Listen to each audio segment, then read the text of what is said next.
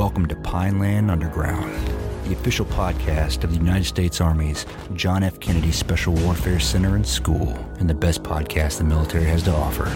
Real, bold, and unrestricted. We're your hosts, Sergeant Major Chuck Ritter, Major Bobby Tuttle. Welcome to Pineland Underground. Welcome back to the best official podcast in the military. The SOCOM Softcast podcast is a close second. It's an awesome podcast, but I would still rate it number two of three special operations podcasts that I senior rate if I were to senior rate podcasts. But anyway, today's topic is one that's been slightly contentious in special operations. Today we're going to deep dive the Security Force Assistance Brigades, better known as SFABs. We have an SFAB subject matter expert with us today, Colonel Mike Sullivan. He recently served as the commander for the 2nd Security Force Assistance Brigade and is the current Special Warfare Center and Schools Chief of Staff. So Colonel Sullivan started his career as a field artillery officer. He made it through Special Forces assessment and selection, and then served in the 3rd Special Forces Group. He had the honor and privilege of serving as my battalion commander in 3rd Battalion, 3rd Special Forces Group once upon a time, and has extensive experience to deployments in the Pacific, 1st Special Forces Command, Special Operations Command Lebanon, and countless deployments to combat theaters.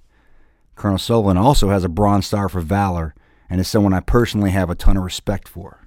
But, unfortunately, he does not possess the coveted Air Assault badge, so he automatically accrues two officer points right off the bat for this episode. Colonel Sullivan, welcome to the episode. Thank you. welcome to Thank you. Underground. No, I appreciate it. And yes, it is true. When you know back in the day, you took the three three guide on. You also signed for one Chuck Ritter, and the fact that he was most likely going to turn left into some bullets at some time during your tenure. So, I, I appreciate you noting that. Do you think we'll be able to ask General Beaurpere to send Colonel Sullivan to Jumpmaster while he's here at SWCS? I've been to Jumpmaster School. He just doesn't wear it. I just don't have the requisite number of jumps because it took a waiver for me to get to Jumpmaster School because I didn't come from an airborne unit prior as a field artilleryman. And, you know, I was too busy fighting a war to be worried about jumps and badges, Bobby. At least that's what I used to say to one of the generals I used to work for when he asked why my wings were You bald. just got negative two officer points. He's back to zero. that. Appreciate that. So personal attacks on Bobby will get me points. Oh, absolutely. All right, good. Oh, Good to man. know early. I might actually get fired after this episode. Holy smokes. Oh, Colonel Sullivan, really happy to have you on Pineland Underground today. Again, thanks for joining us. No, I appreciate it. So, uh, kind of diving in, uh, you know, the significance of us talking about the Security Force Assistance Brigades.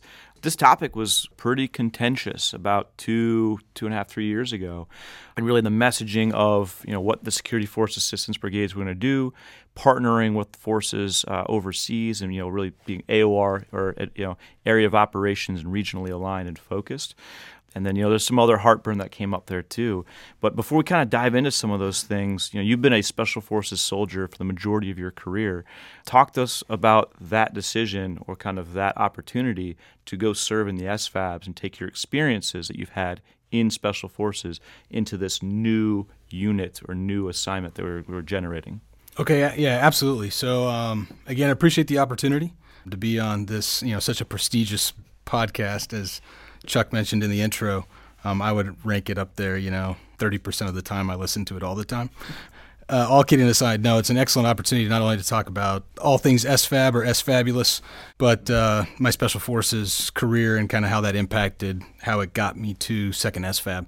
Uniquely enough, and I thank Chuck for not mentioning when I went to assessment and selection or when I graduated the Q course, but I'm one of the few guys still around that is a pre 9 11 volunteer in the active force as a special forces guy.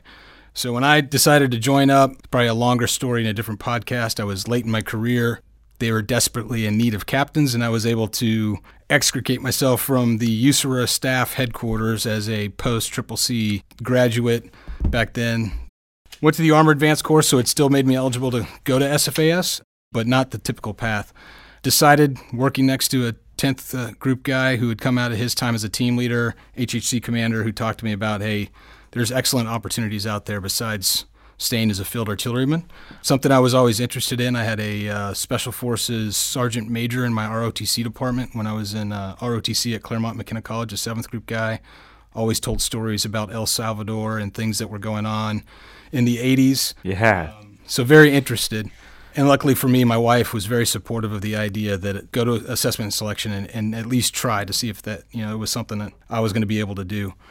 It was the day we had we had finished the Q course and we were signing up signing for our air items and our books for language school when um, we're all listening to the radio and planes started falling out of the sky and hitting buildings. So again, kind of the focus of what SF would do and what we all thought we were signing up for had changed. I thought I was signing up for a unit. You know, back then you had general officers here in your indoctrination that described it to your wives as Peace Corps with guns. We went to foreign countries to influence, you know, the ideas of national security by training our partners to be better at securing themselves and doing that business so American soldiers didn't have to go. We wanted to stay local.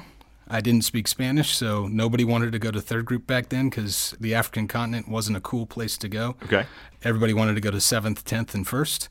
Fifth and third were always open for volunteers, so I jumped on third because I knew would, we would stay local. And you know, at that time, it seemed to be a great decision for the family. Professionally, it would become a great decision if I would have you know, been, had a crystal ball and saw that third group was going to be the ones on Afghanistan, and it would take me there six times but all in all, you know, I was signing up for what we saw as the FID mission. You know, you know whether it's the larger now framework of security force assistance. You know, I thought I'd be gone a couple months at a time. You pick the country on the continent, training folks with my team, and coming back and having that experience that you wouldn't have anywhere else in the army. So you have that going into you know what kind of drove me to take the chance at SFAS and making it. Now things changed pretty much you know overnight on 9/11. Made it through language school and it was my first week on the team, my first jump, you know, so probably my like eighth jump in the army. We're on the drop zone and we get the word that first battalion's going to go. I was in Charlie Company. They were only going to take two teams from Charlie Company. My team was going to be one of them. We weren't going to combat. We were going to stand up the Afghan National Army in the Kabul. Mm. So a lot of people can, you know, blame Mike Sullivan for how that went if you want to blame the guys that started it. And that first trip, my ODA was tagged with owning back then the third BANA before we started calling them Kandaks of the Afghan National Army. Oddly enough, a lot of the NCOs and officers became part of the Corps, which would later be the volunteers for the commandos. So I saw a lot of the same folks throughout my six trips there, from my first one to my last one as a battalion commander. But again, you know, my pathway to special forces was that idea that if we're going somewhere, we're helping somebody to take care of business themselves, you know, just to boil it down. If it's foreign internal defense, it's handling those internal security issues, you know, so we don't have to send a whole bunch of Americans and, you know, maybe we stay and help them do that. If it's we're not friendly to their government, but there's people we are, then we're kind of doing the opposite where we're we're helping those people kind of overthrow that government. You know, the the FID UW paradigm was what they taught us back then in the Q course, not much different than what we teach now. Yeah, very much. With all the other, you know, mission sets that fall on an SFODA. But again, it was, you know, kind of that night and day of understanding you're training somebody else to handle the business for them, maybe enabling, maybe supporting, maybe assisting, maybe going in with them, but for kind of opposite purposes in terms of like how we see that foreign government, whether it's friendly or not so friendly. Since you said this is what you were signing up for, and this just goes along with there's always been the argument of what's the value proposition of SOF, right? And you've heard, oh, a language sets us apart or something else sets us apart, right? But I've always thought that's exactly what you said that it's our value proposition is low cost, low American footprint through indigenous forces for a longer duration, really using influence to achieve the end state. I don't know. That's kind of what I got out of what you just said is why you kind of joined. Yeah, I would agree with that. That was a much better way of saying everything. It just took me like you know five minutes to say. Chuck. Should we well, I was listening. NCO points? Yeah, uh, maybe. Um, yeah, maybe. You know, once again, NCO points I've for. NCO it took the officer five minutes to say what the NCO could say in 30 seconds. No, but I agree. Yes, I mean it's through that.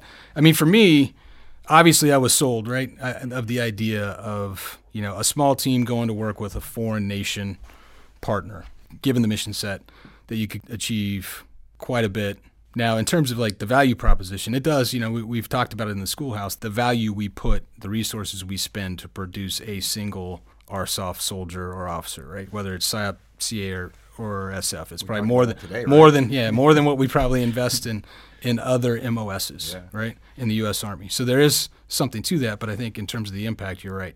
Throughout my career, and even beforehand, I've always uh, I was a uh, history major in college. I wrote about, you know, my senior thesis was why the U.S. Army couldn't fight two wars simultaneously due to downsizing. You know, that was the big thing that people were looking at in the 90s. How do you create mass in a force that invests in technology, the speed at which it can react in a global environment when you're much smaller? Well, I personally see security force assistance or FID and that ability to put small teams alongside a partner that's willing and able. They might need some help, that you may be able to increase your footprint, your mass against an enemy, and influence what it can and cannot do without having to invest in U.S. only mass, you know? So, you know, and I think it's the U.S. way of kind of doing things. We always look for a coalition, we always look for a partner. You know, it's just the way we see things. I think to complement that too. Uh, so you know, 20 years in Iraq, Afghanistan, and you know Syria, of course, at the kind of tail end of those years. But we didn't stop. Special operations didn't stop operating across the globe in the other 70 nations.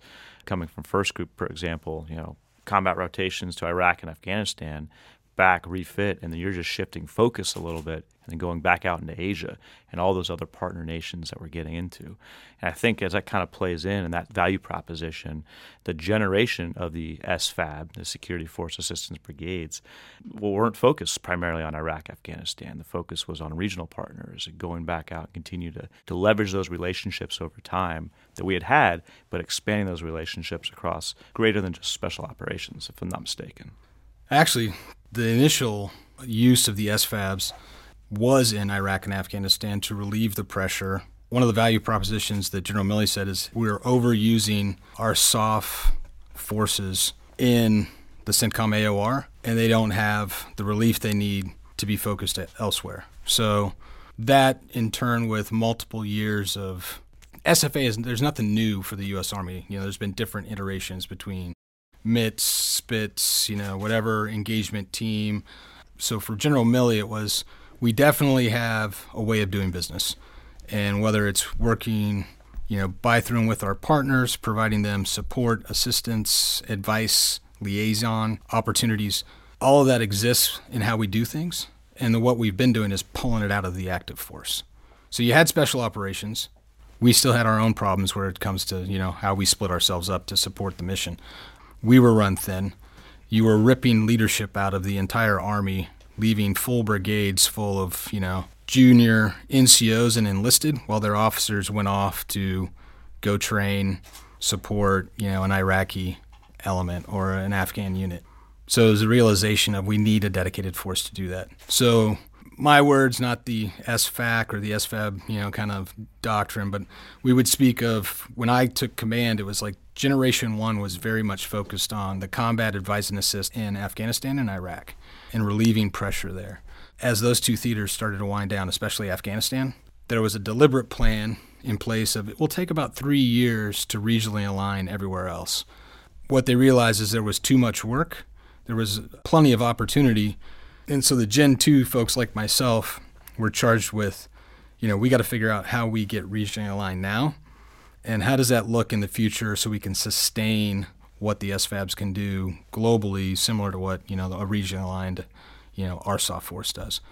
So again, it evolved from that initial, like, hey, let's relieve pressure in CENTCOM to now it's best suited for a regional alignment. It's an example of the Army looking at the success ARSOF has had over decades. You know, whether you look at Colombia, um, you could look at near-term CENTCOM AOR. I was the SOC Forward Lebanon commander. T- a decade of security force assistance essentially got them to a point where they were able to handle the ISIS problem themselves with very minimal U.S. support. It was just based on the training that we had done, you know, persistently over like nine years. I think those examples resonated with guys like General Milley in terms of, hey, we we could expand this across the conventional footprint as well and warfighting functions so we get more out of it you know in terms of that relative mass that we're trying to produce You know, it was very contentious within the special forces community, at least when the SFABs are coming up. Everybody's like, "Oh, we're the ones that doing FID." But just to put it in perspective, because you mentioned MITS, I can think all the way back to 2006 when I was in Ghazni, Afghanistan, and the Afghan corps, brigades, and battalions had normal army. I think there were reservists or guard at the time advising them, right? So it wasn't. A, it's not a new thing. No. They, they've been doing it forever. And I think that same concept is what eventually evolved into the SFABs. It was just more of a an active duty, more professional role, in my opinion, because some of those guys were just over there just eating chow and, and making poop, in my opinion. But anyway, um, but that's just that's just my opinion. That's that's not an official stance of SWCS or the Army. It's solely just Sergeant Major Chuck Ritter. But going back to yeah, what, defining the SFAB, and I think we overuse the word value proposition all the time because although a positioning statement is part of a value proposition, the position statement is okay. What really sets me apart on the playing field? Not trying to sell it to somebody. I think we're at that point now with the SFABs because it's accepted, right? I haven't heard a whole lot of uproar lately, but moving back. When the SFABs first stood up, and I- I'd like you to define this generation, generation one, generation two, because you've talked about that. and We've talked about that before, but how did it come up? The Generation One guys, you know, we talked about there was hate on both sides. Let's talk about that. Why it stood up, hate, and what did Generation One? Right. So, I mean, fortunately, again, timing wise for me, I was a student at the War College in 17. So, academic year 17 was my year at the Army War College, Carlisle. And this is when it had just started to become a thing. General Milley was discussing, hey, I'm going to stand up, you know, this the 1st Brigade down at Benning. You know, it's going to be made up of 12 people. You know, they're they're probably going to learn some language, understand the culture.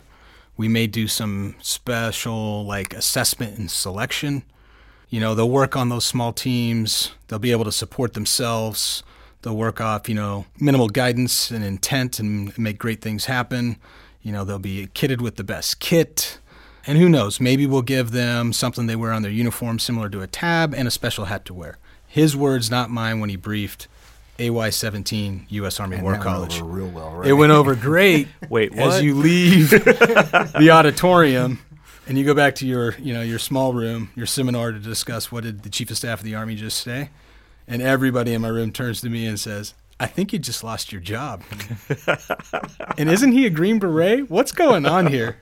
You know, so I, I would say initially, even I was one of the guys kind of skeptical in terms of, are we, the special forces community, the regiment, at risk of losing maybe our identity and even potential some work, hmm. if not all of it, to something if the Army can find a better way, a more efficient way, an easier way, however we were discussing it, to create this thing. I mean, I got the idea that if you give them a special hat and a special badge, you know, people will want it and it will entice the right type of recruits, hopefully, that are willing to do something extra to earn something, you know, they value. Again, like, you know, imitation is the best form of flattery, right? So I, I believe that, you know, General Milley, you know, having a special forces tab himself, recognized that after, you know, two decades of Green Berets being out front, the reputation that we were warfighters, we understood exactly what we, if you had a hard problem to solve, you gave it to a bunch of Green Berets, that by creating a conventional force that looked very much like that, maybe you replicate that same kind of success. And again, it's tied to getting the right people in. So maybe you offer them the same kind of things. Now, in terms of rolling it out, you know, in 2020 hindsight, was it the right thing? You know, in terms of were the right people consulted? Did we discuss it with the Special Forces Regiment that they shouldn't be threatened, that it was complementary in nature? I don't think those things were probably done.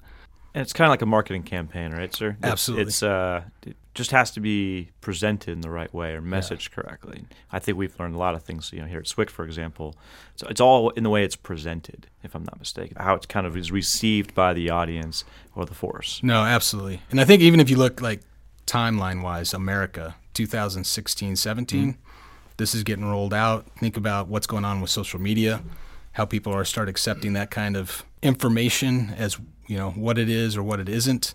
There weren't podcasts like this. I think that a lot of people were listening to, unlike they are now. So I think if you go back and look, I mean, I used to joke with an individual that was in First Brigade, that First Brigade that stood up, that hey man, your Facebook page was horrible. like, you know, you had certain pictures of people that did not come off as like the most professional thing. You know, they were just trying to get the word out. They weren't, you know, and and it was difficult because everything they did was publicized, whether it was in the Army Times, Oh, yeah. on their Facebook. So before they could, you may, you know, maybe do a marketing kind of test of, hey, do we think this patch looks good? It was already out. Like here's the new patch. It's an arrowhead. It's got a lightning bolt. You know, it's got a long tab that says Combat Advisor. You know, and quickly realized, okay, that looks a lot like something else. Maybe we should dial that one back and tie it more back to maybe the MACV history. You know, if you look at the patch now, you got the stars that are very similar to, you know, the advisory groups that weren't just special operations during that time. So they tried to, you know, pull back that lineage um, and make some some more informed decisions. But again, things would get ahead of themselves. And real quick for listeners, when he says MACV, that was just Military Assistance Command Vietnam, not to be confused with MACV SOG. But Exactly. like MACV, like my dad was part of MACV. He was an Air Force guy. Like it's not. It's just what it was. But before we go too far, I awarded you two NCO points because talking about SF, you said. If you got a problem, yo, I'll solve it, which is a Vanilla Ice quote. 100%. Dun dun dun dun dun dun. that's that's freaking awesome. Do you know what Vanilla Ice's real name is, by the way? I have no idea. Ten officer points to you, Colonel Sullivan. if I know Vanilla Ice's real name, Yeah, Vinny Costanza. I don't know. Rob Van Winkle. Yeah, it's, uh, Oh, yeah, yeah, yeah. Miami boy. he has a home improvement show now. Can you help us understand for our listeners? In special forces, we have a couple different roles or core missions that we do. One of that is unconventional warfare. We focus primarily on because we're typically the only entity throughout the Department of Defense that focuses on that resistance style. But the others are uh, include security force assistance and foreign internal defense, so SFA and FID. Can you kind of help us understand what the differences are and how those two are approached, and then what you know how we kind of compare those two? Okay. You know, doctrinally, if you dive into it, I think what you'll find like the biggest difference between security force assistance and foreign internal defense is the focus of the in state of the security apparatus that you're helping to build, make better. You know, you're, you're trying to build capacity, cohesion, you know, and um, capabilities in that partnered force.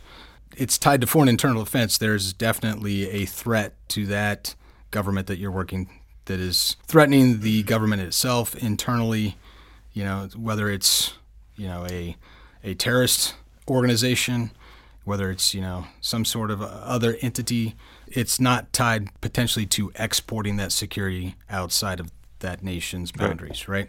Security force assistance is a little bit larger in terms of that scope, right? It's it's building those same capabilities, cohesion, and capacity in that foreign force, but as you know, a force that could do it internally, but also export that security if necessary. So you're doing a lot of the same things. Uh, it's just the purpose of which is a little bit different. I think, you know, for us as special forces officers and NCOs, it's that understanding of it's the opposite side of UW, right? So if I understand how to overthrow a government, then I should how, understand how I build the apparatus and the security to stop the people from overthrowing the government. FID, Mike Sullivan's definition, not necessarily the Right. doctrine, right? SFA, yeah, FID could be a part of that in the, in terms of the larger scope, but also I may, I may have to have the capability to export that security apparatus to defend my borders further out, defend a partner that's in you know my neighborhood. You pick the continent and the AOR.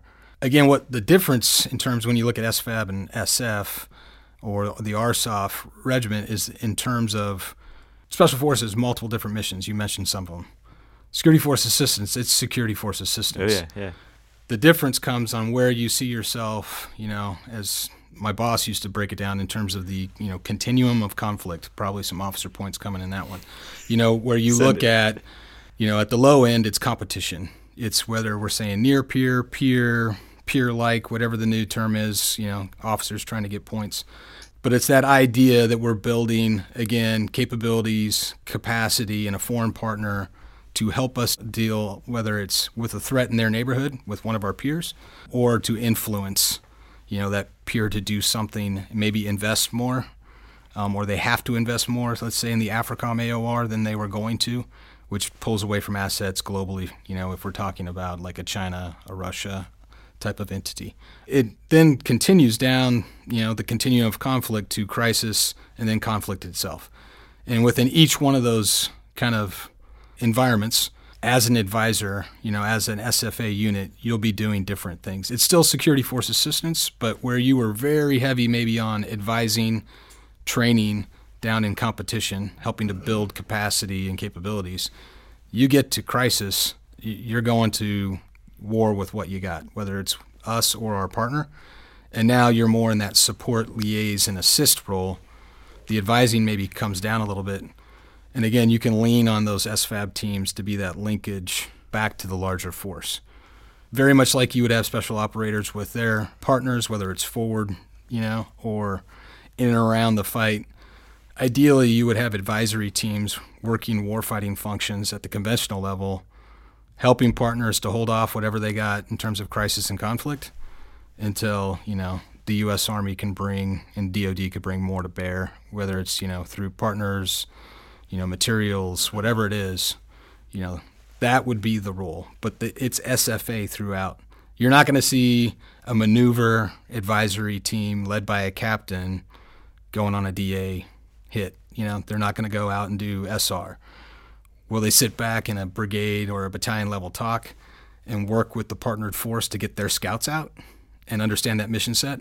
Absolutely. But ideally, they're enabling that to happen. You're not going to see them, you know, for the most part, going along you know, I used to describe it in, with my guys that if we were ever to find ourselves in LSCO, you would put the teams in terms of that big conventional fight at the points of friction. You okay. would put your engineer teams at the, you know, the river crossing. They're not building the bridge, but they're understanding what goes into building the bridge. They're helping, you know, the Polish brigade get across the river, and then they're the linkage to talk back to the U.S. brigade that's then going to execute that most dangerous passage of lines and be in that liaison element you know, understanding that friction that comes, you know, in terms of mobility, right? Same thing when you look at the other warfighting functions. So I think, you know, it, it's a little bit, it's it's at a different level when we start talking about conflict as opposed to what we would probably be asking our teams to do, which is a myriad of different types of, you know, operations beyond the scope of just FID. And just for our listeners, when when talking about LSCO, it's just large scale combat operations. Yes. I think that's something it's you know, it sounds stupid as I go. I just got talking about doctrine again, but the FM three 0 has a lot in there, and I don't. I think if we don't start wrapping our heads around that more, even in special forces, we could quickly find ourselves uh, in a bad place. But anyway, back to the SFA or the SFAB part. A lot of what they do too that we can't do is they're advising at the brigade and the battalion level in warfighting functions that we really don't have the capability to do, like fires. I mean, am I correct with that one? Yes, and it's limited in capacity too, because you got to look at same thing ranks, experience of the folks that are over there, whether it's at the lowest tactical advisory team up to like the battalion advisory mm-hmm. team, say in the fires battalion. That fires battalion commander, who's a second time battalion commander, who probably served as a FSCOORD in a division somewhere at certain times, you know, like in the 82nd, he's going to bring an experience to bear that even I couldn't have done as a special forces battalion commander, right? I don't have that specific, you know, understanding. I have some field artillery knowledge because that's where I came from branch wise. I understand joint fires and the integration of in a tactical fight. But that larger, like specific understanding of the friction points, the planning, the things that need to go into place, you know, the swivel chair type of operations are going to have to happen because our systems don't talk to anybody else else's systems in the world, like AFAT, AFATDS boxes. Don't ask me the acronym. Maybe you can break it down, Chuck. like, like you're really good at the. Uh, that guy's going to be able to work at that level, like that division up to corps level. Now, asking that captain who just came out of battery command to now move up to a DIVARTY, a brigade, it's going to be a little bit more challenging. Again, I, I see that their role being more in that liaison element down to like a battalion fires element and understanding what their capabilities are, what they can do to support the fight, and then what they see as the gaps that they know the U.S. you know fires could bring conventionally to that partner and that is the kind of the unique thing in how that w- the brigades were built. So the brigades really small, 820 people if they were 100% manned, three maneuver battalions made up of and and everybody in terms of the officer side are second time like KD, so like uh, so lots of experience. A lot there. of experience. So um, the army is investing in terms of like leadership. They may not be pulling it out of a brigade and leaving the brigade leaderless like they were doing during you know the Iraq and times of doing like MITs in, in Iraq and Afghanistan. But they are accepting risk that a lot of this leadership and experience is being pulled into the SFAB to be used again. So you got three maneuver battalions, all pretty much organized the same way, but two are infantry battalions and then a, a CAV squadron that's commanded by an armor officer. In terms of their basic SFA day to day, what we do, all three like capability understanding of where they would plug and play. Those battalions have three companies, and those three companies have three teams. So, again, captains with a senior E7 as their team sergeant. You move up, you know, a first sergeant with a major at the company level, and then a battalion commander with his uh, command sergeant major. And again, command team wise, you're looking at second time folks. So, second time battalion commander, second time CSM. KD qualified major that's done his S3XO time out there in the maneuver force somewhere alongside a second time first sergeant. And then at the captain level, it's a guy who came out of being a you know an infantry company commander, maybe at the 82nd, and then he comes down to second SFAB. Now he's got 11 folks that's working for him. Not necessarily built like we are. Again, everyone thought, okay, General Milley just copied the 12 persons. I bet you there's two people of like MOSs. They all do the same thing. No, it's pretty much one off. So you have a lot. It's a little bit infantry heavy for like the maneuver uh, with 11 Bravos, but then you got a 92, you got a MI series NCO, and you have a communicator. Ideally, you have a 13 Fox, low density MOS in the Army, so not all the teams have their 13 Foxes. So you have a semblance of each warfighting function. When you plug and play in large scale combat operations, ideally you have an element that could go into, uh, I would say, a battalion level headquarters and understand the problems that they're trying to work through and at least understand how we would solve them and then who they need to ask at a higher headquarters, like, hey, this is the problems these guys are having. Because again, that E5, E6, 92 Yankee probably isn't going to work on the same scale as a 04 logistics officer that has that same experience, like in one of our battalions or brigades. And they're totally focused on that advisory role. Yes. Right. And I think that's just for example, we sometimes do the same things. We'll take Afghanistan, for example, where you have one ODA aligned to Afghan Kandak, right? But you're trying to advise the tactical level, the battalion level, and you're taking them out on operations. So it is impossible, right? It's just an impossibility. So, I mean, if I could go back and envision, like, man, what would the power of an SFAB be with a Commando Kandak, with an ODA or two, combining their powers right. to actually build a battalion staff that works Right. and companies and the elements on the ground that can actually go and do things. Yeah. How cool would that have been? No, it'd been awesome. And I think we, we attempted, just like the Army did, like with SFA in Afghanistan or Iraq, where it was pulled from brigades, or maybe it was the National Guard folks that made up the MITs, whatever it is. You know, I think there'd be folks that, looking back now, and we even had these discussions, right? So you had Soda Fe, like I was the, the first, we were at the end of OEF, our rotation, and the start of RSM. And there was a big discussion of, okay, the siege of Sodaf has gone away. We're not going to be doing, although we continued on for years, combat we kept doing operations. it. Yeah, we kept doing. Right? Still Um, happening. Should we move this? You guys are supposed to be these great advisors that could understand how you would run things. Why don't we replace all those guys at Camp Commando that work with ANASOC or the Commando headquarters with the SODIF? You guys don't have to worry about battle tracking and getting food out to the teams and all that stuff. You guys will just you'll be advising and working alongside your counterparts, just like the ODAs are at the uh, you know commando level. You know, and we're like, yeah, we could do that. But then we realized quickly, no, we can't do that. It's 24 7 managing multiple teams out on combat operations. I don't have time to sit down and talk to a guy about his readiness schedule and whether he's, you know, Yeah. he's doing his logistics correctly. So we hired a whole bunch of other special operators, some contractors, you know, that were down there at Camp Commando doing amazing work. But again, it was Hired we, a bunch of pulled- civilians that. and- and to hire a civilian to work himself out of a job is brilliant, right? Because that's what they're going to do. it's a great idea. plead the fifth. I have a lot of good friends that were those civilians. But I do want to go back in time and, you know, when, when we said the day that it was announced that we had no more boots on the ground is the day I got shot in the hand. I was like, whoa. I'm not here. You weren't even there. You weren't even on the ground.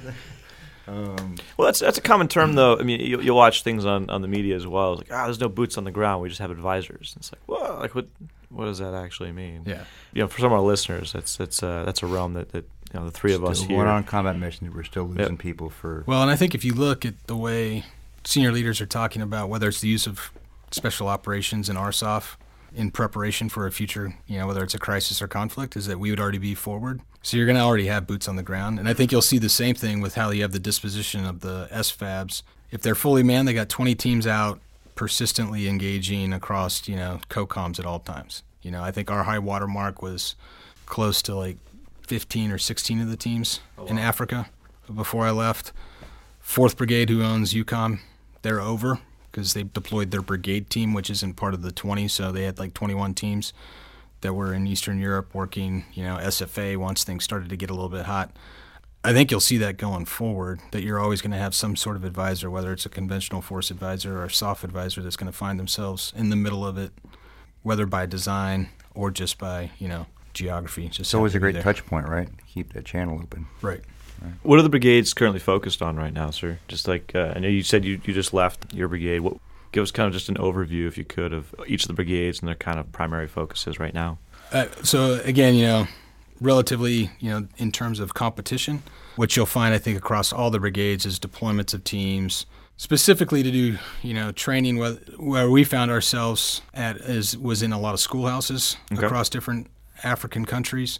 Some with specific units that had um, relationships. Some that we took from our soft elements or joint soft elements that no longer were in the AOR. So, a perfect example in Tunisia, there's you know a special operations brigade that the Tunisians have. Um, Marsoft used to have it. We ARSOF touched it a little bit. The you know SF guys, but the investment at the brigade level never was really there. Okay. So in terms of day to day, how do we run a brigade? How do I build a readiness cycle? What does that staff stuff look like? Perfect for one of my major led teams to go in there, start working with them in terms of understanding, because they owned a CT element that, you know, tactically perfect place for a JCET to happen, relationships for, you know, an SF unit. And while my team was there. They had two separate iterations. I think one of a National Guard element, one of a third group element coming to train with that specific battalion. But there were other battalions that weren't necessarily considered a unit that we would partner with with a U.S. soft element.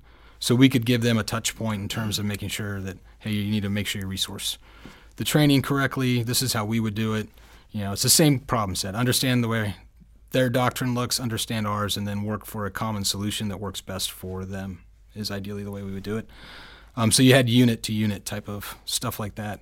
Other parts of Africa, you, you have places like in Morocco where they want to build another soft unit um, similar to one they already have. They're building it out of a conventional infantry unit.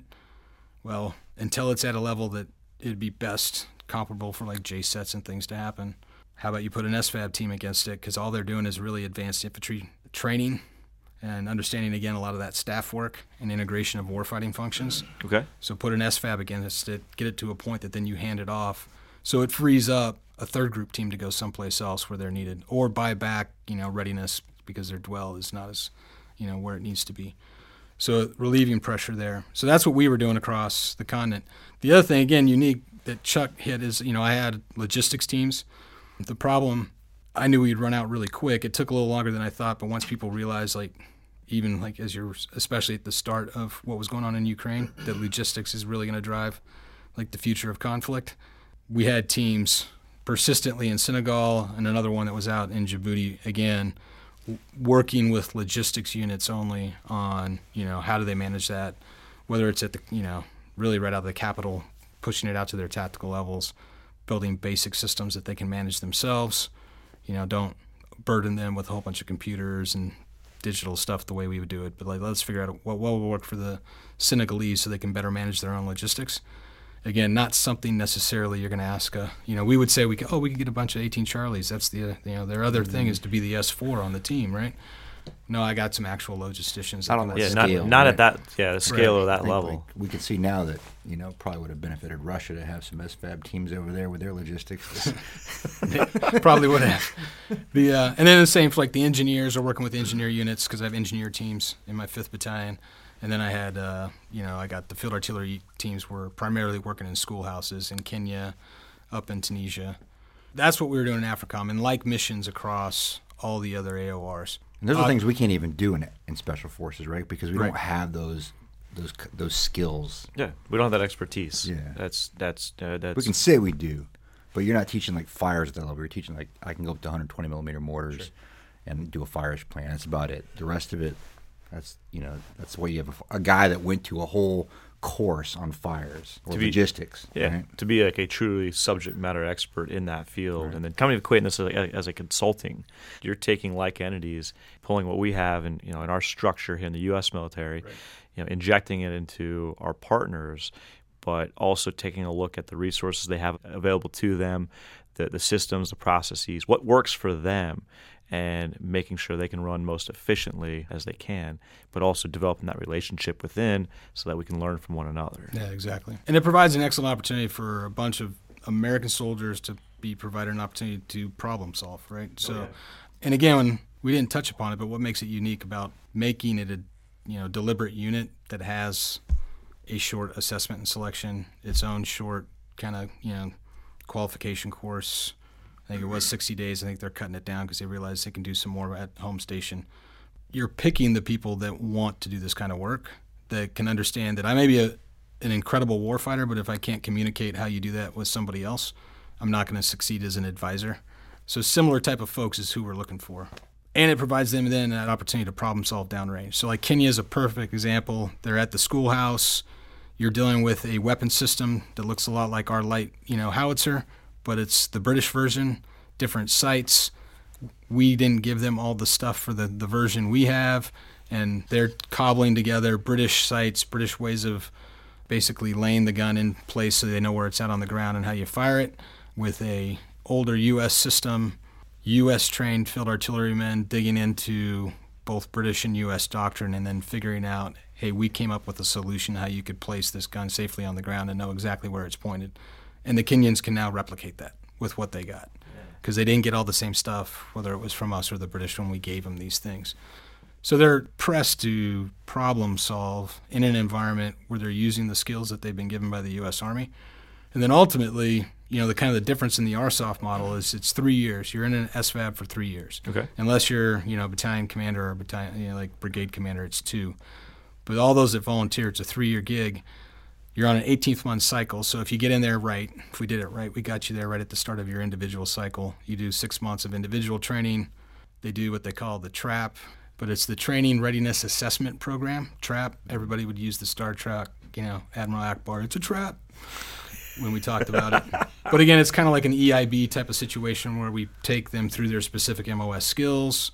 You know, go out to Area J for us here on you know Fort Bragg, and they go through the stations to prove as an individual advisor I know these things, and it would be tied to MOS as well. So the, the log guy, there was some common to all like advisory tasks, kind of shoot, move, communicate, medicate, but then there's the additional. Do you guys have your own them to do Mets for that, or do you guys use the Army Mets? use the Army Mets. The challenge that we had was folks trying to determine how do I assess an individual advisor on being an individual advisor. Is there a communications test? Is there like, can I write effectively? Do I have to brief back something? And we were trying to iterate through how do you test that individual on the fact that they'll be okay when you put them in front of a foreign partner when it comes to training, advising, assisting. So that we continue to try to. We got different ideas, and we were. I think they're still trying to iterate on that. Then they get into the collective phase, six months. It ended, you know, with a Valex for us. You know, the groups would call it PMT, but built a, you know, scenario out. We were using one of the local contracted training areas out near Camp McCall. The guys would actually go live at Fall Freedom out there, and then they would drive to work, and we'd have foreign partners. We had a environment where they, you know, they flew into country and had to go to customs through the first time. So we put them through all the, you know, things that they wouldn't be used to doing on their own as a small team. You don't have brigade on a, you know, C-17 arriving in Kenya. You're flying commercial. They go through like a mini SERE So- school or anything, or any kind of training for that? There is SERE training that they can, uh, like they can go to SERE school. Some of the guys will go, not a requirement, um, and it's something that we were trying to work into. Like, how do we work that in? Even if it's just like some sort of, you know, tactical questioning and understanding, because you may get that secondary check at the airport. Yeah, just Why going you through got- customs and all that. Yeah. good So stuff. we worked through all that. Yeah, come to this back room for Yeah. screening. Uh, yeah, and we we put them through all that stuff. And the, the funny thing is, when we did it the first time, and again, a lot of it was based on my experience, because you know I'm like, oh, this is easy. This this is what we did with third group teams when we were going back into Africa after my second year in command. We got to get the teams ready for that kind of environment again. It's not Afghanistan. So I pulled on that experience, but people were like, this is not real. But it was that second iteration when the teams had gone, and then you know they're playing the customs guy, and he's like, "This would never happen." He goes, "It happened to me three times when I went into two different countries. Like, they're gonna ask for your fingerprints. They're gonna ask you to take a photo. Just give it up. Yeah. Mm-hmm. You're just an advisor. Like you, there's nothing secret about what you do. Like you know, own it. So once I get through that Valex, we rack and stack the teams, make sure the right teams are going to the right mission. Some teams didn't get validated, you know, and we either if the advisors were needed, we would put them on other teams so they can get their deployment. And ideally, you'd do that iteration twice. So you'd get two deployments out of your time in an SFAB, and then you're right back in a conventional unit right down the street at the 82nd again, using all that experience, Yeah. that problem, problem solving. I mean, just things you can't replicate, you know, at a CTC or otherwise You in to wear your of SFAB experience. combat patch if you were in a combat So if you were in a combat area, so the guys going to like Djibouti and Somalia, mm-hmm. Yeah. yeah. So the, just approved. You know, I visited BFC. I was talking to my sergeant major just last. My old sergeant major. He's like, hey, you know, you're authorized to wear your advisor patch because we spent you know two weeks in Djibouti. I was mm-hmm. like, okay. so, I mean, the guys are wearing them, and it's it's great. I mean, because it it's one of the few places besides ARSOF. If you get that kind of deployment, you're still going to have that patch, which. There's a whole bunch of people that signed up to be in the army that thought that's what they were signing up for. So it gives them an opportunity to deploy into an environment where they see themselves having an impact.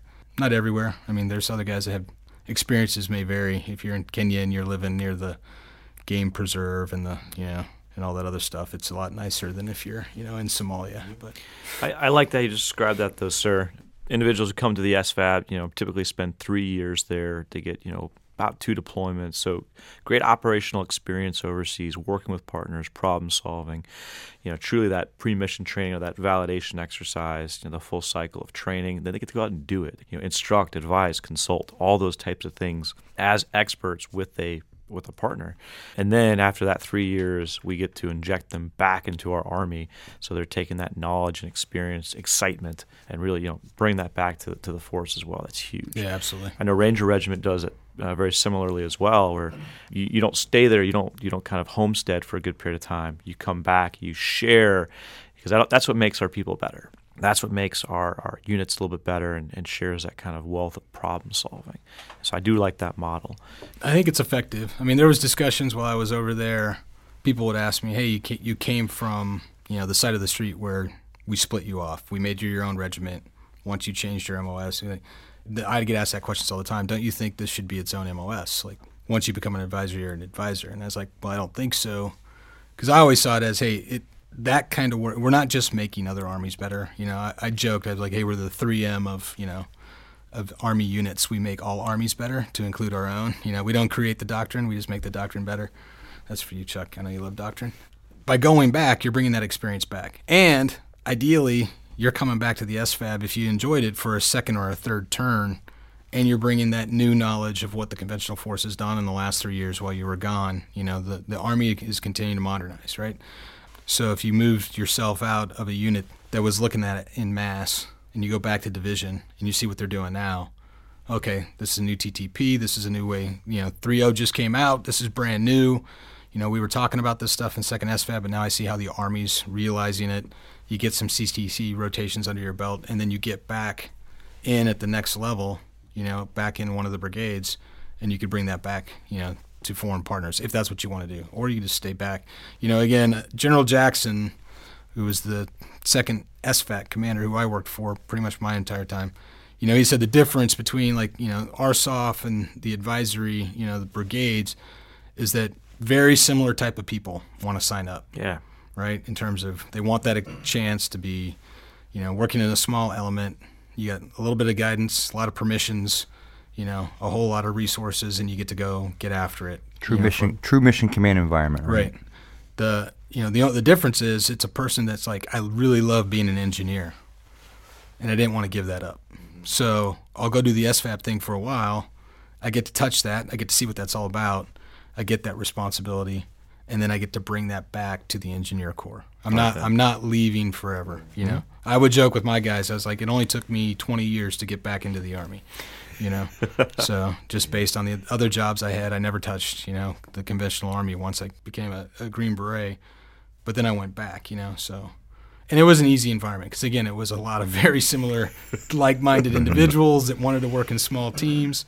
I'd have to remind myself they didn't have the same experience level. Sure. That's, you know, I would get mad at that first like three or four months. I'm like, I don't understand why my team sergeants don't understand how you get 11 other people ready to do these kinds of things. And they're like, sir, they're used to like working in a company and being Yeah. told from the guys at brigade, this is how you're going to get your entire company ready for this thing. Mm-hmm. And now you're telling them to do it all on their own, giving them all this freedom, you know, for mission command to figure it out, you know, and they're working through that and they'll get there, but it's not an E8 that has, you know, eight years of team time under his belt and maybe a SWCS rotation. Well, we get mad at like this guy's trying to tell me what to do. exactly. If you're sitting around waiting, Exactly. So I'm like, why are all these guys asking me to? Will you just tell us what you want us to do? What do you want us to do? And I'm like, that's not what this is about. You guys are supposed to figure that out. you tell me what you think you can do, and Yeah. I'll provide you resources. exactly. I kind of want to ask though, um, with any new unit standing up from inception, right? There's always a reach to try to figure out what that identity is. I think we saw that a little bit with the Space Force, for example. They relied, you know, kind of focused on some creative ways to Got a to great market song that just themselves. came out. Great song. Have you heard it? They have a Space Force song. Oh, you haven't heard Can you sing No. it? No, but look I'm a it few bars. We'll insert into the notes for this episode. yeah, it's a great idea. But no, uh, Colonel Sullivan, would, would you mind kind of talking to us? So the SFABs have been around for a little bit. How is that identity forged? You know, from kind of inception through where they are and through learning what they are going to be, and then through having reps and experience. And what is that kind of like right now? It's hard for me to speak to the initial identity, having been, like I said, I, I I refer to myself as a second generation guy because I arrived at second SFAB. Maybe I think they'd been back for six months from the rotation they executed both in Iraq and Afghanistan. First, all went to Afghanistan. Second, majority went to Afghanistan, and then some went to Iraq as well. Um, and then it started to cut back just based on what was happening in Afghanistan and Iraq, based on the need and where we you could probably see where the writing was on the wall. But that initial identity was and tied to you know we talked about the the patch, but combat advising. The folks that were Gen One guys were like, we signed up to go to combat to advise and to do this thing right for the first time. You know, the MITs didn't really get it right. The SF guys could only cover down on, you know, what became ANASOC. You know, they started out trying to do it all and then they focused it in. And th- there was some pride in that. There's also like, you know, from the outside looking in, again, being that guy at the War College. And then I went to Lebanon to be SOCFWD Lebanon commander. And I continued to follow First SFAB on Facebook because I was very interested to see where this was, thing was going to go. I personally was thought it was a great investment. Like the army needs this. When I was in Lebanon, the way they were built, they were built on like these brigades, regimental like brigades. Like they had an armor brigade, a field artillery brigade, logistics brigade, a whole bunch of special operations, like little units that were doing a lot of great stuff that we had teams with. And I was like, man, if I even like reached out to ARCENT and said, hey, why don't you send me a logistics team, an armor team, a fires team, and I'll plug them right into these Lebanese armed forces units that I don't touch as a special operator other than asking for stuff, Yeah. you know, to support the guys that are out there doing things. And they're like, no, they're all going to Afghanistan. Part of that, I think, was part of General Milley. I wanted to build the identity immediately that they were tested, you know, tried and true. Like we put them into combat and they, they were able to execute, and it was better than what we had done in the past. So, you know, there was a proof of concept, like we're going live right from the start, which put a lot of pressure on those those first, you know, two brigades. You know, it, it then followed with third and fourth. Fifth went straight into Indo-PACOM because the writing was already on the wall, and there, that was, you know, obviously been the hotness it's been for a while now in terms of competition.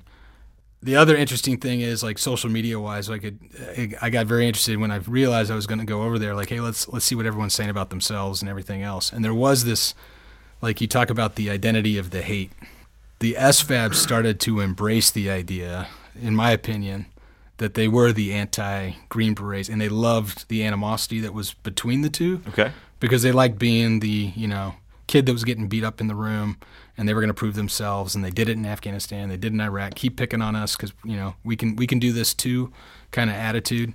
Um, there's some very interesting meme pages on both sides because I found that there were some Green Beret ones that were specifically built to make fun of the SFAB folks and then there was the SFAB folks that were either making fun of themselves or making fun of Green Berets making fun of them.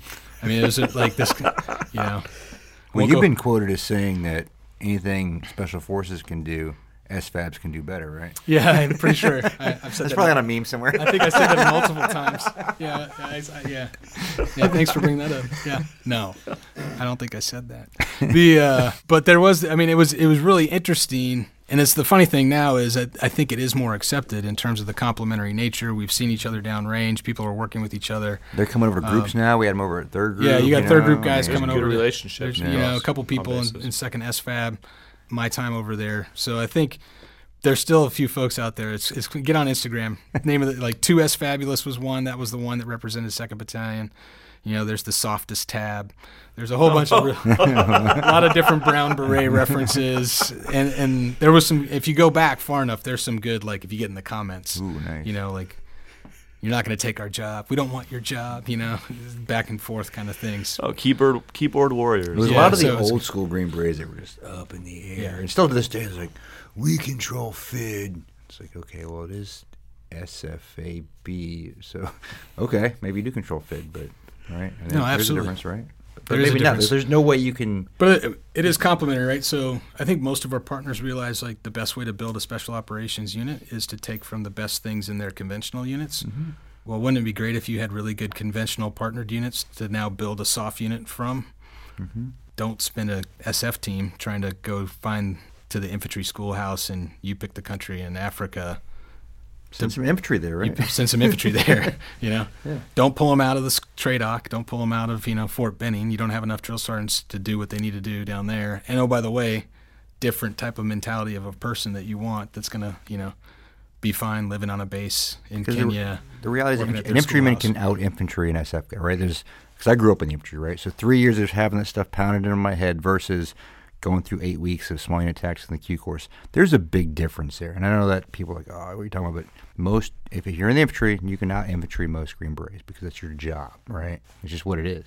I think there's going to be a meme out there with Chuck's face on it that yeah. says that. But that's okay. That's pretty good. I like it. I'm just saying. It's true. I, took a lot of pride being an infantryman back in the day. That was cool, but it's just what it is, right? I mean, a team sergeant's job on a team is to not No, train those guys, but coming out of the infantry course and basic training is going to set you up. But then when you're an infantry unit and you're just doing that over and over again, you're very good at it. That's your no, bread it's a true butter. statement, right? Yeah. So, you know, again, as we you look at the SFAB and then how they kind of evolved, you know, there was this idea by General Milley that hey, if there was large scale combat operations, the greatest thing ever is I have five brigades worth of leadership.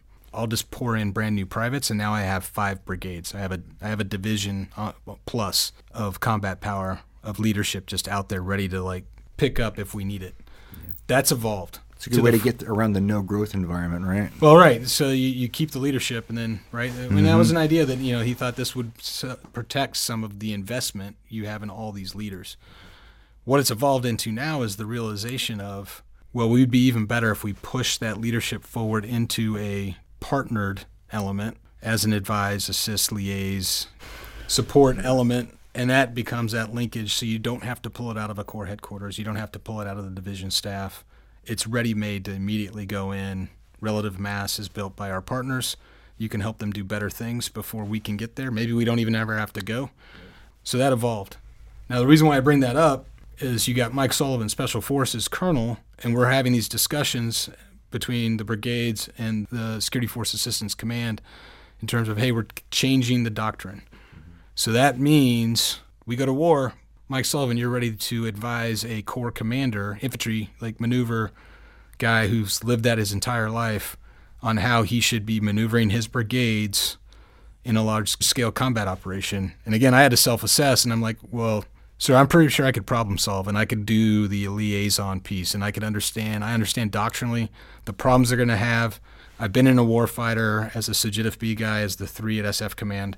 I understand the friction around some of those things we test ourselves against as an Army.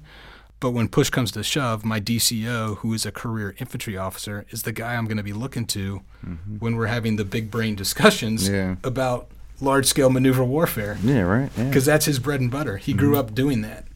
I did not. He has the experience that I don't have. I may have, you know, the education, but not that same experience. And I go, and that's something you got to look at long term in terms of like, if that's where the SFABs go, do we think uh, 06 SF guy is always the best guy for that job? He can problem solve. He understands readiness of small teams. the conflict space in terms of influencing against Russian and Chinese, you know, folks that are trying to do the same thing on the continent, probably the right guy for the job. You know, you need to put together a task force Ukraine. Is Mike Sullivan that 06 you want in charge of that advisory corps element, or do you want the guy who grew up as a armor commander and just got out of being an armor brigade combat team commander, who's the second SFAB? Maybe that's the better choice. You know, we had those kinds of discussions. So again, it kind of goes to your point. You know, the infantrymen should be able to out infantry. You know, Just what it the is. special right? forces. I do have a question. You were the second brigade commander, so this this is actually a question for Bobby. So their slogan was "Everyone fights." Where does that come from? You can gain an officer point. The Marine Corps. What? No, Starship Troopers. Which still, I know we Weren't talked they about other- Marines? We've talked about it. it another. No, they were mobile infantry. Yeah. Everyone wow, knows- you get Everyone knows negative. that. Anyway, we've talked about this book on BMI. other episodes, Not military intelligence, the mobile infantry. but I think that's You work with this guy? yeah, I know, right? what the? But I think it's one fictional book that I think that you can classify that as a leadership book. Like when you read it, you're like, man, this is brilliant. I don't know where you get why you put the slogan in there, but I always thought that the book was. Like, No, I I inherited the slogan from Oh, General didn't- I thought you started it. No, General Hill started Um, it. I think it actually, to be completely honest, in the book it's everybody fights, which I got caught saying a lot when I first took over, and nobody would correct me because nobody likes correcting no sixes Yes, in the true. army. They just like, and then eventually, uh, my command sergeant major's like, "Sir, it's, it's everyone fights." and then in the movie, the response is "No one quits." So we added that when I was there because we were like, And never you know, based the. Always read the book. The, the movie is. the movie's good not as good. movie. No, uh, but but the book is. But the incredible. concept that again, General Hill came up with, I embraced, and I even took it further once we regionally aligned. That concept that like everybody has a role in the fight. Like it doesn't matter if you're a logistician, fires, engineer, you know, military intelligence, signalier. Like one, everyone needs to understand the basics of war fighting. If you're going to be an advisor, so that means you know everyone fights.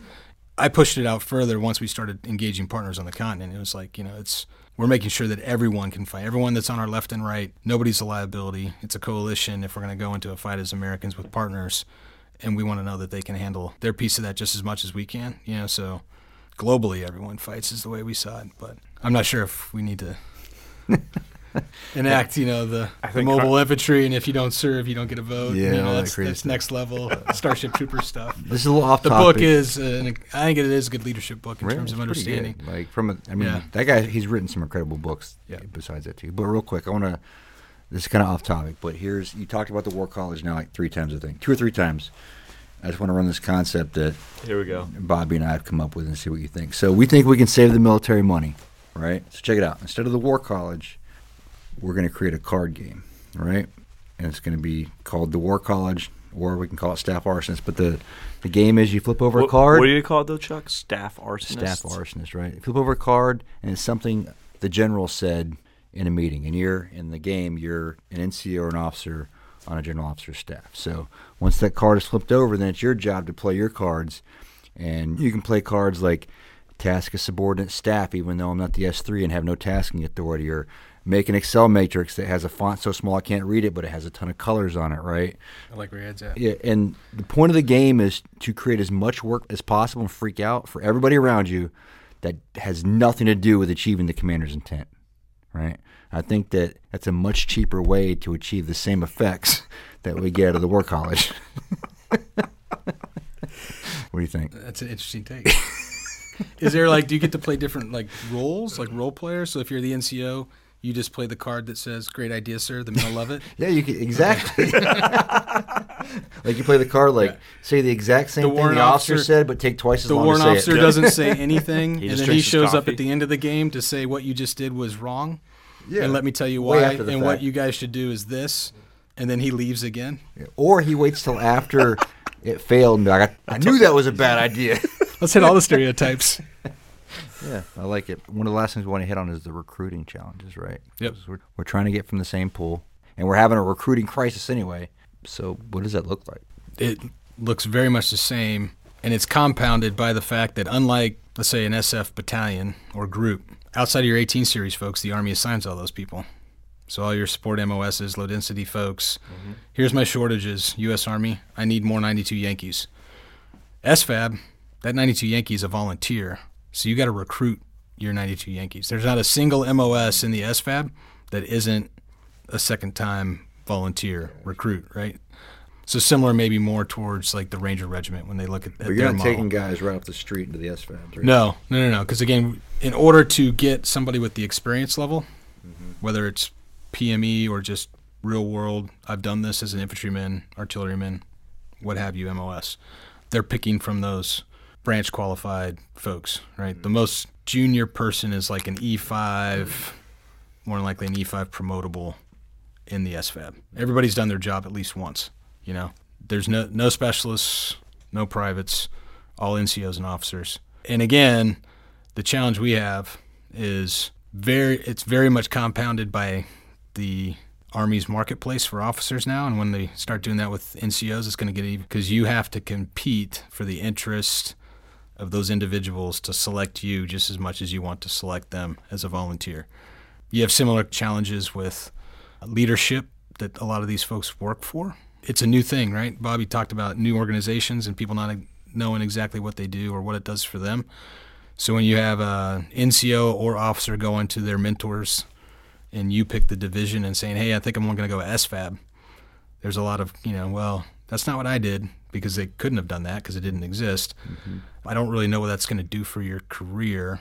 The Army has taken back some of the incentives that General Milley put in place in terms of promotion or selection for other types of jobs like command selection.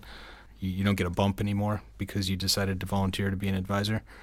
So you're working against all that kind of stuff. And the pool is getting smaller, right? We're not getting as many people into the Army.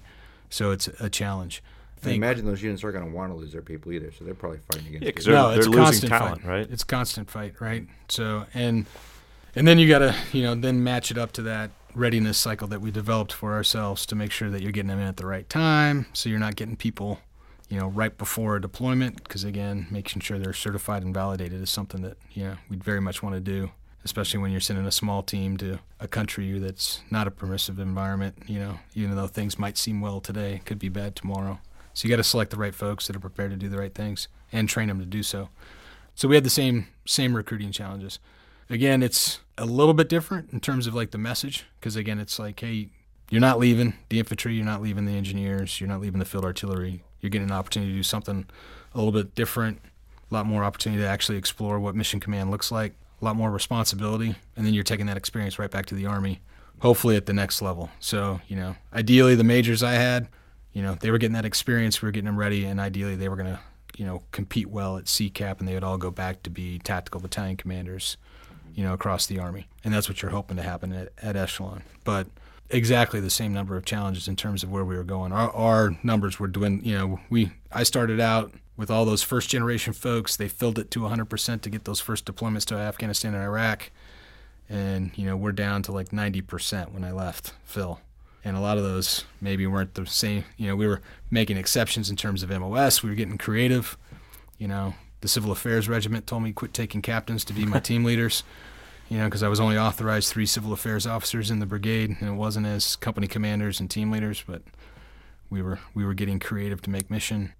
You know, which is good if you're talking. You know, competition. Again, you're, you're accepting risk now that you got a civil affairs captain who may be advising a battalion in war and infantry or an armor battalion. So I think it's it's going to be a challenge they're going to have to look at going forward.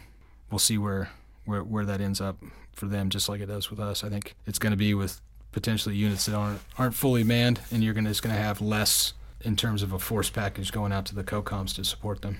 Yeah. Oddly enough, for I think for uh, one of our recruiting problems is we have a lot of in-service people that come to selection, but the selection rate right now for in-service people just is not very high for whatever reason.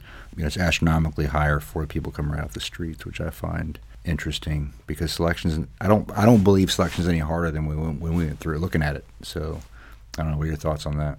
For us, or for Just for in general for special forces. I mean, one of the challenges I think we have for in-service recruiting was the number of other opportunities that exist. So again, I represent coming out of Second SFAB one of those other opportunities where folks were like, "Well, I could do something really similar, mm-hmm. and I don't have to go full Monty, right? Like I'm not going to change my MOS and go over to be a Green Beret for the rest of my life." So those people that might be on the fence, you might lose those folks to maybe the SFABs. You know, I think we're not far enough out of the previous conflict that we've had that you're going to start seeing people that see ARSOF as an opportunity outside of the routine. This is what we do in the conventional army. Mm-hmm. You know, the the guys like me that were looking for something a little bit different, looking for a deployment. You know, again in '99, the army wasn't going anywhere but a CTC. Yeah. I had done two CTC rotations as a field artillery guy you know, and sitting every day talking to a 10th group guy about all these cool things that Green Berets were doing in Europe or other places in the world is was I was like, man, there's no place else in the Army you can do that. I think it goes back to what you said earlier, right? Like, guys weren't used to being able to do whatever they want to. As a Green Beret, you're the master of your own universe now, right? You walk in, your team room has more weapons than a company arms room in the infantry. Like, it just does. You get more sniper rifles than you have people, you have mortars, and you get that true, hey, you tell me what you want to do, right? It's like that. Now you're the master of your own, your own universe. No, absolutely. So, and I think I think those opportunities, if we play it right, you know, you open that up to those in-service recruits that didn't see us as an opportunity before. I mean, people were deploying. People were going to Afghanistan, Iraq. They were getting their combat patches. Mm-hmm. You know, they were getting to work with Green Berets without without having to go to assessment and selection. Like, mm-hmm. you know, we hit the lottery. We are the security force for this, you know, yeah. fob for this, which means we are going to be going out on target. They would go ODA, with us every time, right? You know, yeah. I already called Chuck. It's the, you know, it's the same guy we had last time. Hopefully, he doesn't get shot as early as he did last time in the rotation. You know, they probably have those kind of conversations. Yeah. But you know, that stuff's not happening anymore. So again, there's going to be an opportunity there. I don't think having gone to the Q course along our selection, you know, very many moons ago, 22 plus years ago, the three here 10 years ago at SWCS, and now the chief of staff, you know, there's a lot more structure, data, and understanding of why all these great ideas over multiple decades made assessment and selection. Mm-hmm. But assessment and selection is pretty much the same, the same, kind of concept, things, right? right? So I, I, I think you know some of it's opportunity. I think some of it is you know you just got to figure out what motivates people to get ready for selection. You know, it's different for each generation in terms of how people see themselves and what they got to do to get ready. We saw it. I mean, the SFABs were seeing it as they played with their assessment and selection. Mm-hmm. So you mm-hmm. get, you know, they started something, it was going. COVID hit. We went to like a paper board, phone interviews, Teams interviews. You know, may or may not have like hired the exact person we thought we were hiring on paper. yeah. And since they've gone to hey back to I think it's five days, four or five days down at Benning, you do an A&S, a quick one you know, that has some physical, some mental challenges in there. A lot of the same like psychological testing to see if the person has the aptitude to do that kind of work. The selection rate was starting to come down because there was some more rigor and it was there, you know. So I don't know if it speaks to who we have in the army or not. I think it's just part of the natural kind of wave theory of how things work out. So what about like on the collaboration part? You know, there's a lot of leaders, you know, yourself included, who you know, as special forces officers for a long period of time, have gone into the SFAB and spent some quality time there. What would your advice be to other leaders in a special forces regiment who are also looking at you know getting their feet wet in the SFABs and taking some of their experiences, their uh, their leadership? abilities and you know like language and cultural training and, and bringing that to the SFABs. What would be your advice to those guys? No, I would definitely encourage anybody that wants to do it. Right, if if it works out, timeline for them. I always felt like we should have opened up the door a little bit more, at least to battalion command sergeant majors, to be like for a second time to come into an SFAB. The challenge is very small pool, and we got a lot of work for those type of guys in the ARSOF community in SOCOM. Um, so giving them up for another two to three years to go work at an SFAB, I, I don't think was necessarily in the cards right now. And then working that timeline out for our NCOs down the line, it gets even tighter because there's other expectations, whether it's a SWCS opportunity, as General Roberson says, or the like. I felt like, man, if I could only get a couple team sergeants or senior E7s over here as company first sergeants, it would inject a small unit mentality when it comes to readiness and understanding what you do when you get all of these things and true control over your own destiny on a day to day basis. Much like my experience as a battalion commander, I had teams that were better than others. You had individuals that would understand, and you had team sergeants who were writing their own SOPs and expectations for their teams. And building it off Army doctrine and understanding what you had to do to get the right resources to get the ranges you wanted to go out and do things with your team or go find opportunities to train another force. And then you had teams that were just going to sit there and wait till the company commander or the battalion commander or the brigade commander told them or shamed them into doing work, right? there are Shame special them. forces teams that are that have done that in the past. I, I can attest to that. But uh, again, I think there is opportunities with the officers. It's primarily with the O4s. I think with the population of captains we have right now, I think we're pretty healthy. There may even be the opportunity that if you're young enough and you got through your team time, I don't know. Is there an opportunity to go over there and command another team on an SFAB? Because of your timeline and coming in so late, you're probably going to promote to major, and someone's going to tell you don't do that because then you're going to be the junior major in the major pool, and those are all army guys that are trying to become battalion commanders. You know, all real problems when it comes to understanding your own career management. But those majors that are coming out of company command, that you know, I had one that that I'd worked with in third battalion that, that's there now. Unfortunately, I wasn't there when he's he's there in second SFAB. But again, didn't get to do the kind of deployments and things he thought he was going to get to do as an SF company commander. Saw the opportunity that hey, those guys are deploying over there. I think I'm going to go do that for a little while. Yeah. So it does provide you that second opportunity to maybe get out the door and do some things. And then for the for the battalion commanders, and I would even say, you know, I tried to, you know, convince some a couple friends of mine that were group commanders. You know, it's a grind. The 06 command is a grind. But I was like, hey, there's an opportunity if you want to continue to do this. Like you guys would just crush this and excel. So throw your name in the hat because they're looking for second time folks. There's uh, right now five SF battalion commanders across the, the five brigades Oh wow. you know, that are currently in command. So there's definitely still hiring at those levels. I think a couple guys competed for the, the couple slots at brigade. So th- there's opportunities, and again, I think we bring the type of experience when it comes to problem solving, when it comes to the understanding of mission command, the expectation that you know you can put a captain in the country by himself with the right resources and training, and expect him to do amazing things on behalf of the nation. You don't need a brigade commander. You don't need a division commander. You don't need those folks watching that person. We can trust those captains to do that work, right? And you have those opportunities to affect that as an SF guy going into uh, SFAB. No, well said. Very well said, sir. I like that. And this this whole thing kind of sounds like an SFAB recruiting commercial. If it's not, we just want to explain like the SFAB, and it's you know I'm, I'm sure Colonel Sullivan won't admit this, but you know word on the street is when he was over there in second SFAB, he did have to take testosterone supplements to make sure that he was still So he was more S fabulous. more SFAB. As look at his hair, like he keeps getting older and his hair keeps getting greater. It's weird. I don't understand it. I think there's some magical stuff going on there that he doesn't explain, but he still looks like a movie star.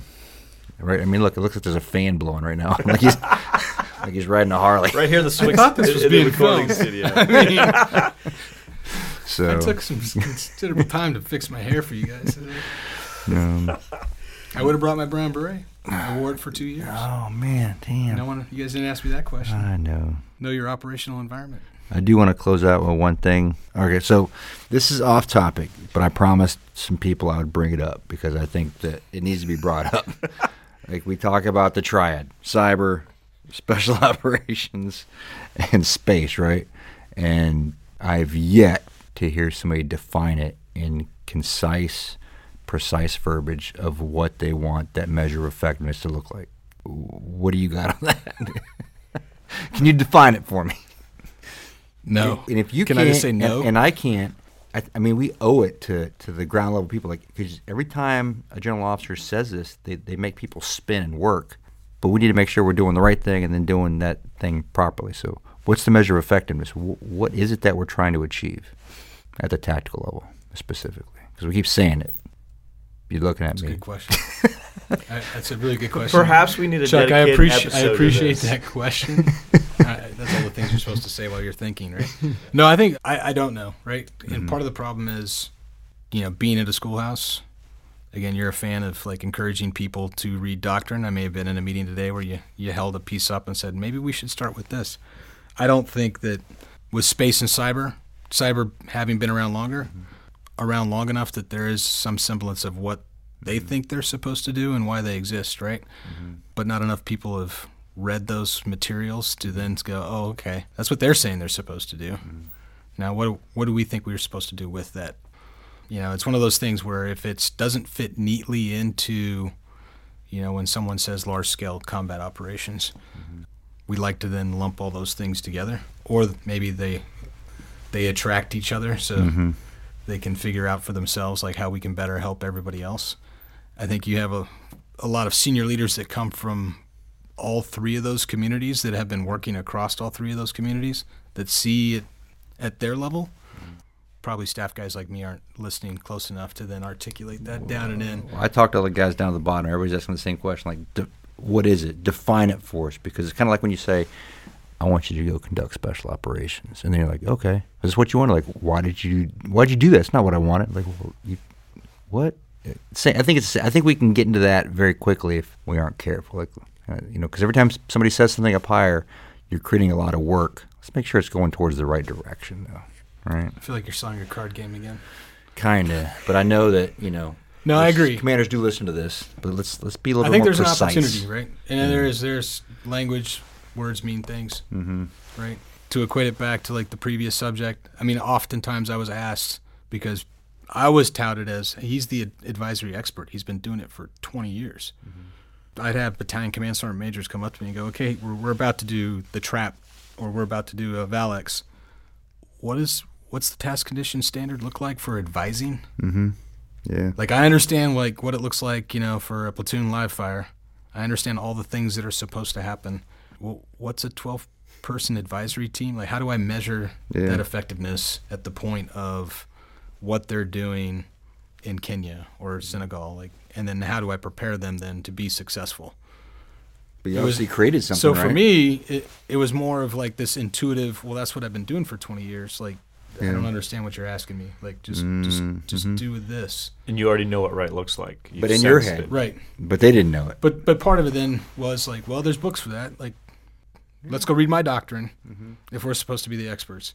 You know, a lot of people ask like, hey, we're doing this in our in the advisory course like what do you guys do in the Q course to produce advisors? You know, and when you start thinking about what do we actually teach a block of instruction to Green Berets on how to advise, like what that part is, or we focus on creating new MOSs, and then once they get to the team, it's OJT, working through team sergeants who have decades of experience, and they tell the captain just sit in the corner for a while, figure out what we do, and then figure out how to enable us to do that better, captain. You know, so it's it wasn't like I sat down in the 18 Alpha course. I would say the Alpha course does touch on that a little bit when it talks, you know, some of the FID and UW blocks of instruction. You know, occasionally you'll get a guy who'll bring in like, hey, we need to talk brief lab, or we need to figure out how to communicate better, mm-hmm. not just culturally or language wise, but that's a piece of it too. Oh, we need to teach this class on influence. So that that became a thing where everyone's like, okay, it's we need to go to West Point to the negotiations course and get every advisor into the negotiations course because that's what advising is. It's negotiations. Well, is it? Is it just negotiations? So I think we're still trying to work our way through it. You know, coming back around to the triad. Like, I think in some folks' head, it's like you got the things that are on the very edge of where really bad things are going to happen mm-hmm. at all times. It's in a you know if you talk multi-domain operations, you got the special operators who 100% live and should understand the human domain, like people, mm-hmm. influence, yep. like how Most they powerful think, word, influence, right? How they think and how I can problem solve to get them the way I think, or get them to think this way to help solve this problem. Like throw a green beret at it, that's what they'll do for you. You know, on the other edge of that, attached to it now is this electronic atmosphere that you know cyber touches on some of it's I don't want them to see my stuff. It's just basic like counter mobility in the, the cyber sphere of they can't see me, but I want to be able to see them. I need to get in there. Similar kind of concepts of what's going on. How do I influence that? But it's out there, seen and doing all these things. How does that connect to those people that are also out there on the edge? And then I think the space piece of it is the fact that there is a place that we can leverage technology then to bring those things together mm-hmm. if we do it effectively. I just think we need to define so, it for the guy or the people on the ground at least, right? Like, what does that mean? Like this, that, like for me, like I've done my cyber awareness training, so in my head, I'm a cyber-enabled person, and if my whole detachment's You done are that, aware of we are a cyber. cyber cyber-enabled ODA, right? But it comes like, hey, so like, what you're saying is more online training would help us get boom, after that's that's what you got to do. I think that's the, the key. understanding of the triad. But like certain things, like breaking into level? CCTVs or Bluetooth stuff, to I me, mean, it's not could make that happen. cyber. I'm the chief of staff at SWCS. I could You could make that I happen, could right? make more cyber awareness training happen. For I mean, I've Ritter. got, I've got the the I regulations would here say that we define have a so- focus group of one, maybe you, and we just have you do different online training until we figure, and figure it out. We do it. But on a I serious heard note, I you're think a fan. Yeah, I'm a big fan. I think like all the things we just discussed, it's very ambiguous, right? Like let's just It nail is. it down. Let's define it. like what are we talking about? And then if you if somebody up higher knows what they're talking about, I promise you, nobody at the tactical level knows what you're talking about because I get asked all the time, and I don't have an answer for anybody. I'm going to say it also comes down to messaging, right? We hear about this. I know Colonel Sullivan mentioned, you know, the SFABs are being unveiled, but like, what's the purpose behind them? How do they compare differently? What is it we're going to ask them to do? Not like the umbrella term that we used to see in mission Ask, statements. ask them. We don't ask, ask people. them to do. It was like, hey, conduct special operations. It's like, okay, like, all right, well, that's that's real specific and time and place and location, right? Conduct special operations. Which works sometimes. Like sometimes you the ambiguity, but sometimes you don't. Like be precise. Tell me what it is you want, and I'll conquer the world. But if you leave it up in the air, it's like okay. To me, it's like a it's just an out for people. It's kind of like we talked about But I, building say, the but I plane. think, but I think route. if you look at experience driving decision making, right? 20 years ago, the idea of a remotely flown plane informing where we were going to put a round on target, how we'd get that information, and then what we would do after mm-hmm. was alien to a lot of people. But they gave a whole bunch of new capabilities to a bunch of special operations guys and said, mm-hmm. hey, can you do anything with these new toys? Figure it out and figure out how you can effectively do bad things to bad people with this stuff. Yeah. I can't believe I just used a second battalion. you did, you used it. Ah, that's Strike that from the record, please. you know, what I'm getting at is, I mean, I think that's part of it, Chuck. You have a special operations culture led by a bunch of leaders that understand that we can problem solve, mm-hmm. and folks don't know exactly the capabilities that space and cyber could bring to the fight. So it's funny that you say that. we'll there's some figure teams that right now We'll that, figure that out for you, and we'll start at the team level, right, bottom up. But right now, Like, I don't know what that looks like at the tactical level. Give them a cyber guy. Give them like a space guy. I don't even know what those guys are, and then they'll tell us if this was a good idea or not. But there's some teams in third group right now that have a lot of those answers, but there's no connection between them and higher. And they're like, hey, they're bought in. They're like, we we think we've skinned the cat on this, but nobody's listening. It's kind of weird. But exactly what you're saying. Give it to some people on the ground. I'm sure they'll be listening now. Have them figure it out. Yeah, go down and talk to them. But I think you should define it. Like, what is it? Because it's, it's just pissing everybody else off. And then it gives us stuff to talk about and make fun of on the side. Sweet. All right. You get the outro, Bobby. Yeah. Colonel Sullivan, truly appreciate the time today. This has been fantastic, allowing us to have a better glimpse inside the Security Force Assistance Brigades, but kind of leveraging your experience coming as a Special Forces individual and leader, going over to Security Force Assistance Brigade, and then having you come back over and uh, contributing back to the Special Warfare Center and School as our Chief of Staff. Really appreciate the time today in Pineland Underground. Thank you, gents. Really appreciate it. Outstanding.